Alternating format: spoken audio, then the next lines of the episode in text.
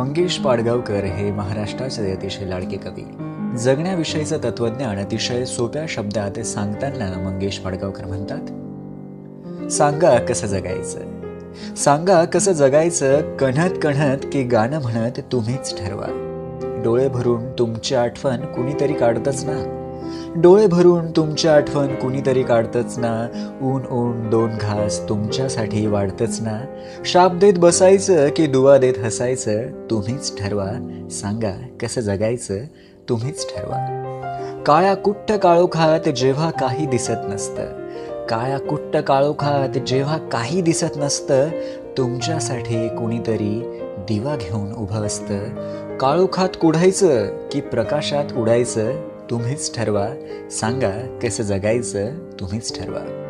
पायात काटे रुतून बसतात हे अगदी खरं असतं.